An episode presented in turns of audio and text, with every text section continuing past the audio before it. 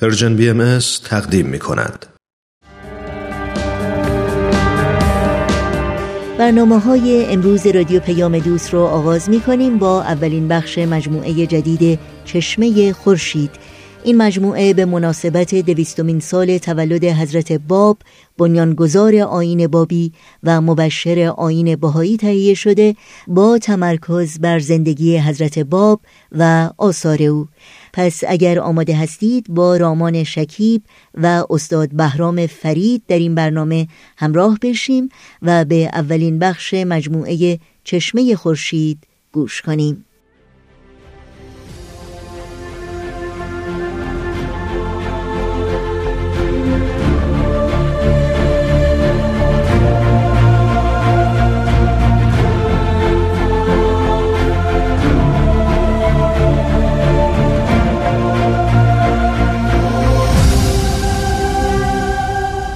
چشمه خورشید.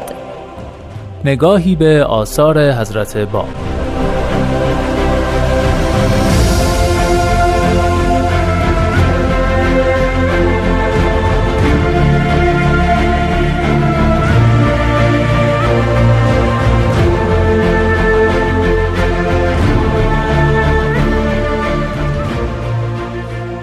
شنوندگان عزیز رادیو پیام دوست با درود. رامان شکیب هستم و این برنامه چشمه خورشیده. همونطور که می‌دونید امسال یعنی سال 2019 میلادی دویستمین سالگرد تولد حضرت باب مبشر آین بهایی و مؤسس دیانت بابی است. به همین منظور رادیو پیام دوست تلاش می‌کنه تا در برنامه های خودش معرفی بهتر و دقیقتری راجع به این آین راجع به حضرت باب و همینطور آثار ایشون داشته باشه. برنامه چشمه خورشید اختصاص داره به معرفی آثار حضرت باب. مهمان ما در این برنامه جناب استاد بهرام فرید هستند. با ما همراه باشید.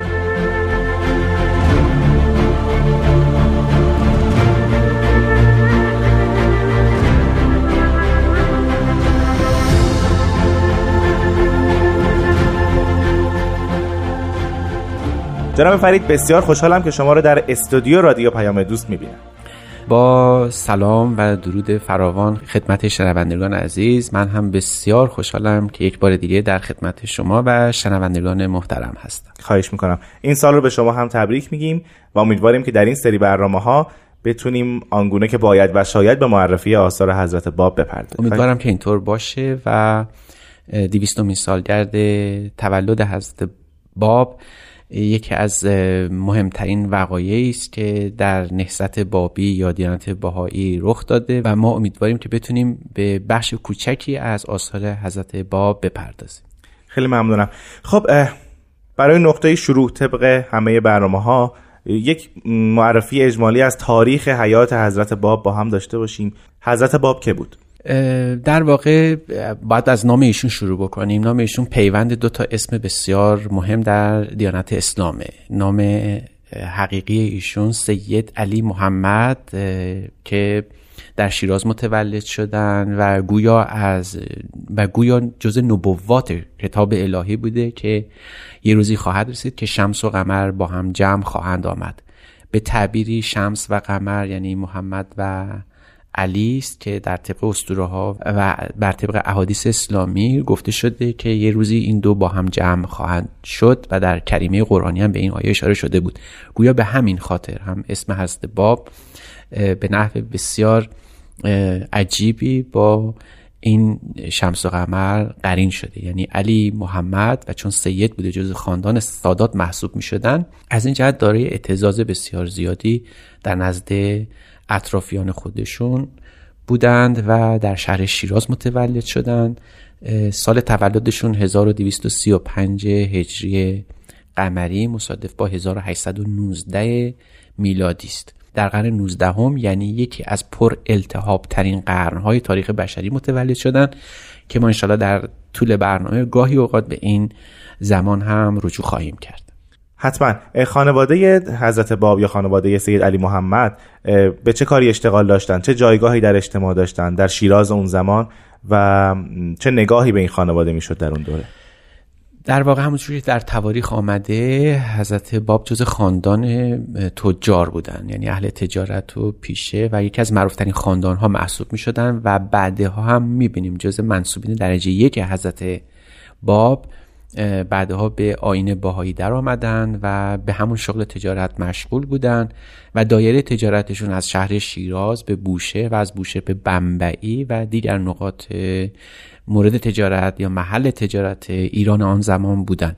چون می‌دانید که در ایران اون موقع زمان عصر قاجار است و اصولا تجارت چندان مطمئن نظر دولت و ملت نیست. ولی با این تفاصیل جز تجار درجه یک زمان خودشون محسوب می شدن بله و کودکی حضرت باب چگونه گذشت؟ خب در تواریخ بابی و باهایی به کرات آمده که داستانهای بسیار زیادی در وصف ایشون تعریف می‌کنن. ما یک داستان رو که اتفاقا به آثار حضرت باب بسیار نزدیکه رو برای شما می‌تونیم نقل بکنیم. بله حتما. اون داستان از این قرار است که ایشون وقتی در سن خردسالی می‌برن برای مکتب یعنی مدرسه اون موقع در اولین جلسه که شیخ محمد عابد استاد یا معلم اون مکتب بوده او رو حضرت باب رو دعوت می‌کنن که بر سر کلاس بشینه. کلاس شروع میشه. شیخ محمد به او میگه که بخوان بگو بسم الله الرحمن الرحیم. حضرت باب جواب میدن که من تا معنیش رو ندانم نمی‌گویم. و بعد شیخ محمد عابد خودش رو به ندانستن می‌زنه و میگه منم زیاد معنیش رو نمی‌دونم. همینقدر بگی کافی است میگه من تا معنی اون رو درست نفهمم نخواهم گفت. باز دو مرتبه تکرار می‌کنه که من اون معنیش رو نمی‌دونم اما اگه شما بلدید بگید. حضرت باب در اونجا شروع می‌کنن در مورد بسم الله حرف هایی می‌زنن و تفسیر ارائه میدن.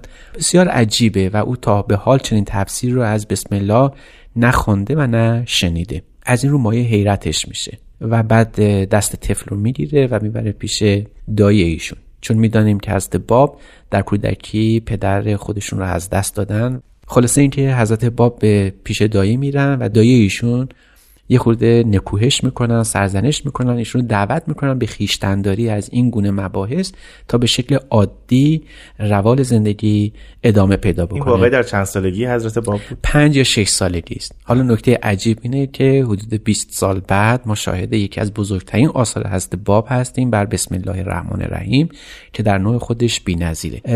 ما باید توجه داشته باشیم که اگر قرار باشه رو آثار حضرت باب احتمام می‌کنیم در فهم و درکش بدانیم که گویا این پیوند بین آثار و افکار حضرت باب مثل که خیلی کهنه و از زمان طفولیت ایشون آغاز میشه.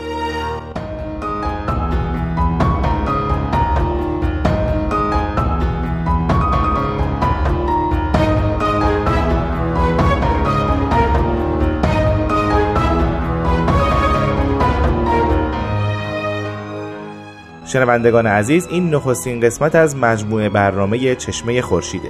ما در این برنامه به معرفی و بررسی آثار حضرت باب می‌پردازیم.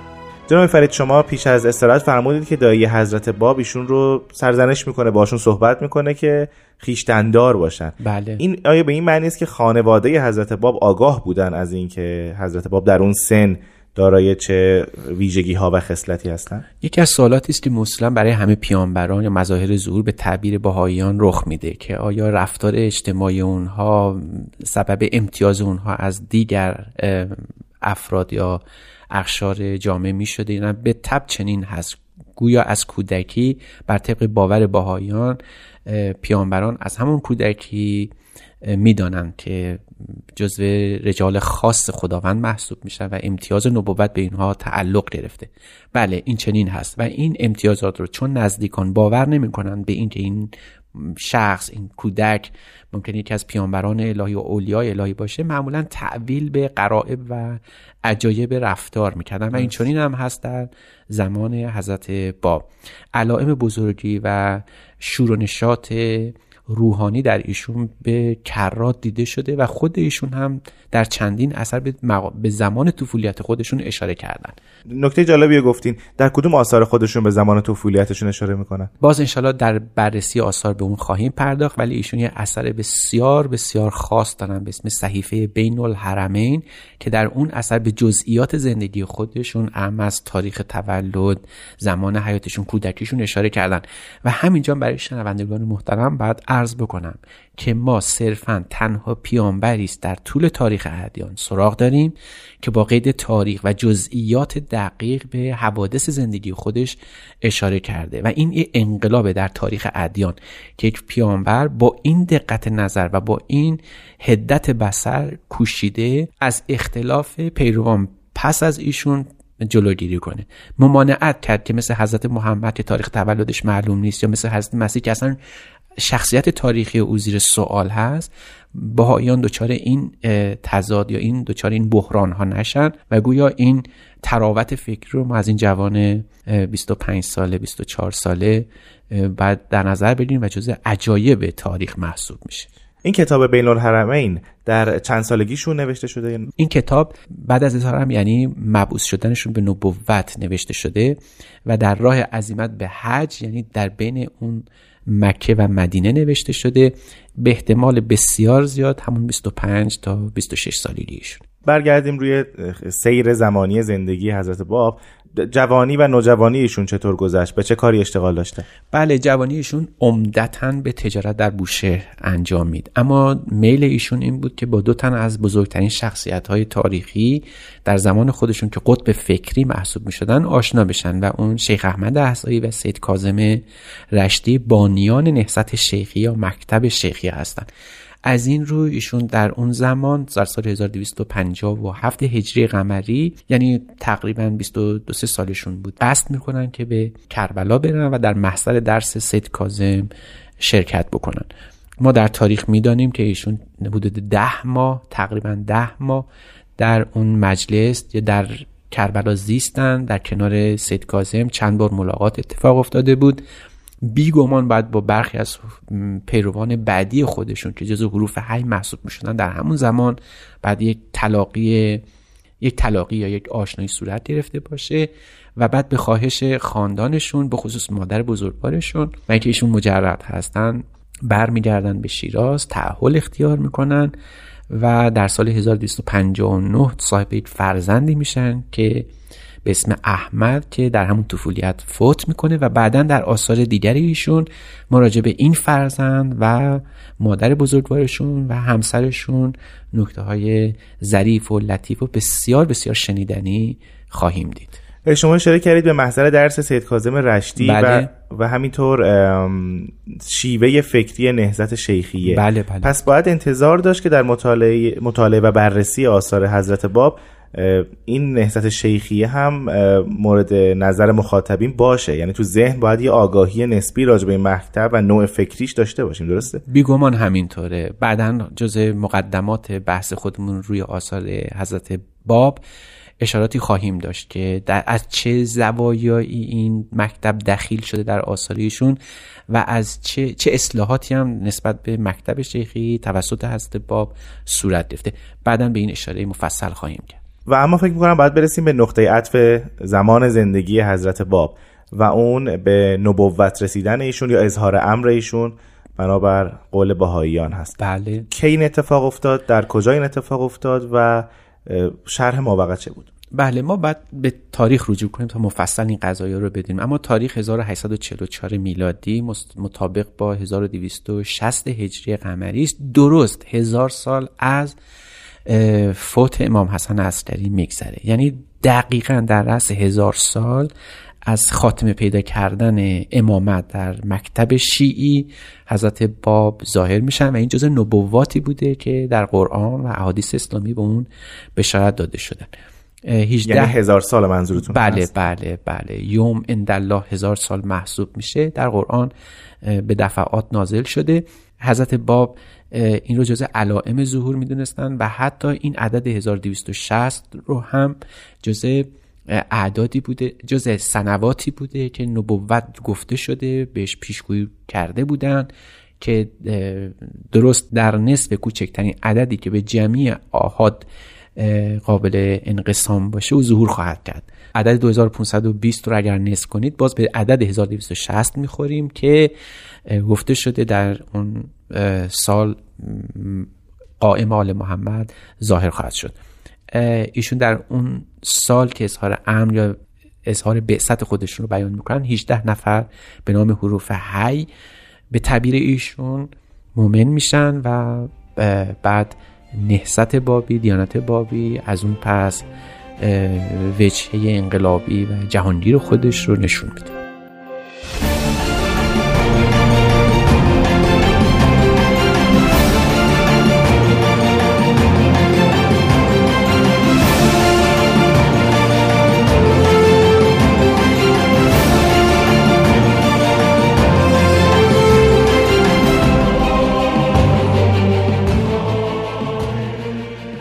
شنوندگان عزیز رادیو پیام دوست این برنامه چشمه خورشید هست که در اون به مطالعه و بررسی آثار حضرت باب می‌پردازیم. جناب فرید راجع به زمان اظهار امر یا به پیامبری رسیدن حضرت باب صحبت کردید. بله. چه اتفاقی افتاد در اون لحظه در اون روزها و حتی در اون هفته ها در سال 1260 برای حضرت باب؟ بله این از دو زاویه قابل بررسی. یه جهتش جهت رفتار اجتماعی یا بازخورد اجتماعی قضیه است که ما می‌بینیم بسیار آرامه و گویا کسی از کسی خبردار نمیشه. ولی از یه طرف یه انقلابی در ملکوت خدا رخ میده که در قلوب مؤمنان داره متجلی میشه. از بله. این جهت میشه گفت که مهمترین واقعی که در تاریخ رخ میده پیدا شدن یک روزن است. ما اظهار امر رو فقط نباید ببینیم به عنوان که کسی به کسی ابلاغ این می‌کنه که پیامبر. اما از این چشم اندازی که حضرت باب به ما کمک کردن در آثارشون متوجه بشیم این است که در اون زمان یک روزنه ای باز میشه. روزنه ای که هر چقدر کوچکه اما ورود به ملکوت خداست. یعنی تنها باری که خداوند یه روزنه ای پنجره باز کرده که هم خدا ما رو ببینه و هم ما بتونیم به خدا آگاهی و لقایی داشته باشیم. همینجاست همین حادث است. پس درسته که روز و ساعت مطابق با همون روز و ساعتی است که از قبل گذشته. هیچ اتفاقی ظاهرا نمیفته نه آسمان به زمین میره نه زمین به آسمان نه زلزله رخ میده. آنچه که در قیامت قرار است حادث بشه. اما همه اتفاقات افتاده. اما کجا اتفاق افتاده؟ در قلب نفوس آگاه. شما باور نکردن نیست. یکی از بدی ترین اتفاقات آفرینشه که یک دفعه این پنجره باز میشه و ما خدا رو می‌بینیم. خدا هم ما رو می‌تونه طوری ببینه که برای هزار سال تدوین بکنه. نقشه هستی و آفرینش. این از در آثار حضرت رب همچین نگاهی رو می‌بینیم و قصد ما هم از معرفی آثار حضرت رب این است که به چنین منظره هایی احاطه پیدا کنیم جناب فرید شما فرمودید تنها لحظه ای است که این روزنه باز میشه برای بله. مشاهده و ورود به ملکوت بله، بله. آیا این شبیه به اتفاقی است که در زمان ظهور هر یک از پیامبران گذشته اتفاق افتاده بله ما بعد همین رو یعنی تکیه ما این است که از باب توصیه می‌کنن که این لحظه رو این گونه تصویر کنید بله. که هر هزار سال حالا کم یا زیاد در تاریخ یک بار رخ میده که این پنجره باز میشه و ما می‌تونیم این مراوده بین ملکوت و ملک رو این مراوده بین ملکوت و ناسوت رو مراوده بین خدا و انسان رو توش ببینیم. این که دو قطبی است در آثار حضرت باب یکی از بدیترین و بارزترین نکته های حضرت باب محسوب میشه. یعنی اینکه جهان دو قطب داره انسان و خدا. معیت این دوتا همراهی این دوتا در آثار حضرت باب شاید مهمترین ویژگی حضرت باب باشه. از سوی دیگر باید به این چشمانداز هم نظر بکنیم که حضرت باب برای نخستین بار پرده از یک حقیقت غیبی در بعثت به کنار می‌زنن یعنی چی؟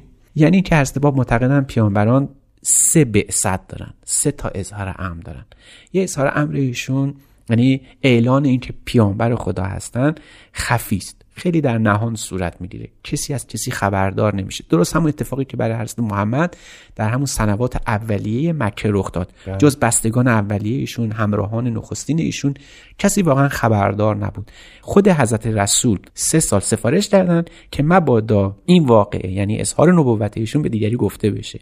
خیلی در نهان بود. بعد از سه سال اظهار امر علنی رخ میده. یعنی به عموم فاش میشه. ما تاریخ دقیق 5 جمادی 1260 رو اظهار امر یا سطح علنی ایشون محسوب می‌کنیم. اما گویا قبل از این اظهار امر خفیشون پیش از این رخ داده و برخی از نزدیکانشون یا همراهانشون گویا از این واقع خبردار بودن ما این از کجا می‌فهمیم؟ از خود آثار از ربل همونطور که عرض کردم تنها پیانبری است که از جزئیات زندگی خودشون به خوبی پرده برداشتن و تاریخمندش کردن. از جمله خود حضرت رب فرمان قبل از پنج جمادی در زیقده سال قبلش حضرت باب این حقیقت غیبی رو فهمیده بودن و برخی از نزدیکانیشون از این ماجرا با خبر بودن. اما اظهار امر یا به سطح سوم عبارت است از به سطح عمومی ایشون. یعنی زمانی که ایشون به دو قطب